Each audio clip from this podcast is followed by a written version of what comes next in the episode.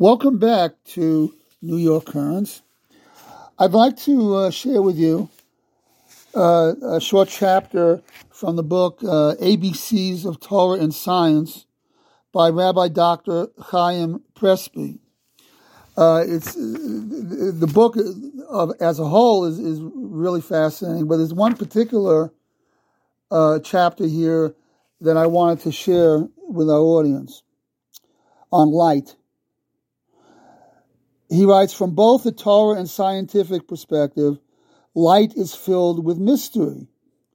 One of the most familiar verses of the Torah states, God said, Let there be light, and there was light. Rashi comments, The light that the Holy One, blessed be He, created on the first day, one could see from one end of the world to the other. But as soon as he saw the corrupt actions of the wicked, he arose and, and, and hid it from them and reserved it for the righteous in the world to come. So, what is this light? we find in Mishle, for a mitzvah is a lamp and the Torah is light. The great light of creation was the light of Torah. At first, the light was available to all, but God saw that few people were worthy of enjoying it. So he clothed it in the Torah. And there it remains hidden. The efforts of the righteous reveal it from the wisdom of the Torah, for the Torah is its embodiment. Indeed, one of the meanings of the word Torah, and this I found really interesting, is derived from the word ora, light. The Torah is the source of spiritual illumination in our lives and in the world. Then uh, the rabbi goes on to talk about the scientific nature of light and how it relates to the Torah concept of it. So he says, from a scientific perspective, light is electromagnetic radiation that can be detected by the human eye. Electromagnetic radiation is the flow of energy in the form of time varying electric and magnetic fields, which are mutually linked with each other at right angles and perpendicular to the direction of the motion. Electromagnetic radiation occurs over an extremely wide range of wavelengths, from gamma rays with wavelengths less than 10 to the uh, 11th power meters to radio waves measured in meters.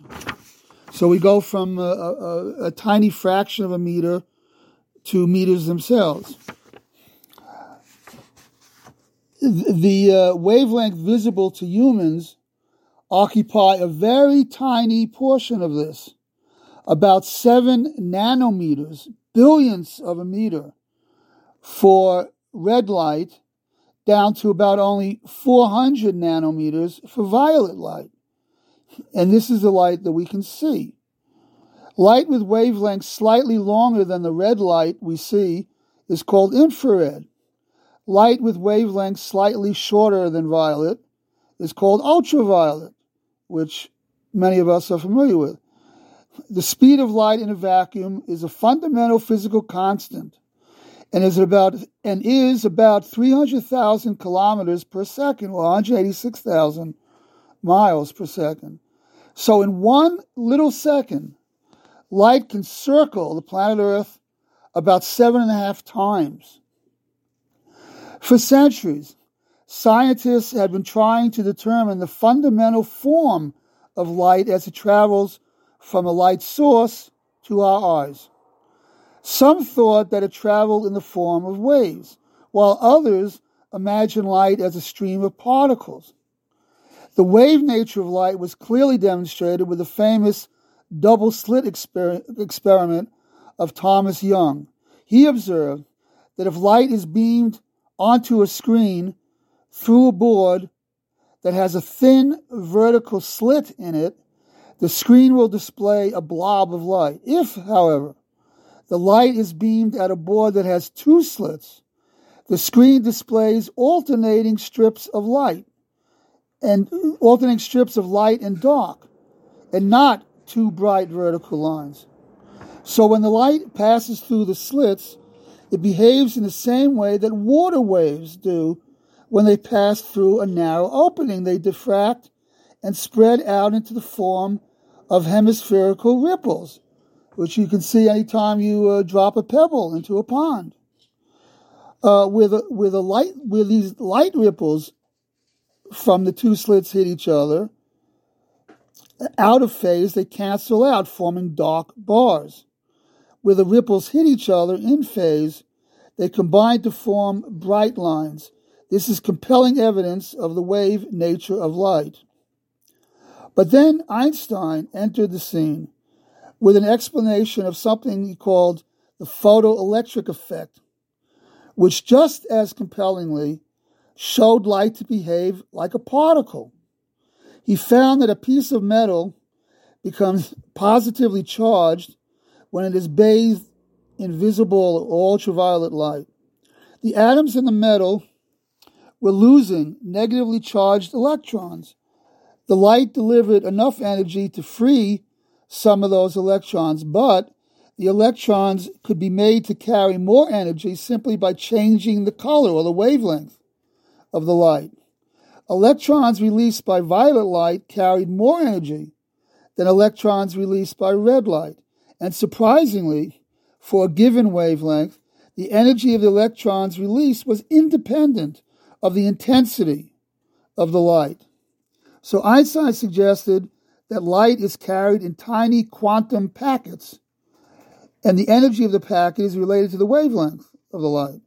The shorter the wavelength, the more energy it carries. Thus, violet light packets with a relatively short wavelength carry more energy than red light packets with a relatively longer wavelength. This also explained why simply increasing the brightness of the light did not result in increased electron energy. A brighter light source delivers more light packets to the metal, but does not change the amount of energy that each light packet contains. And Einstein called these, these packets photons, a fundamental particle having no mass.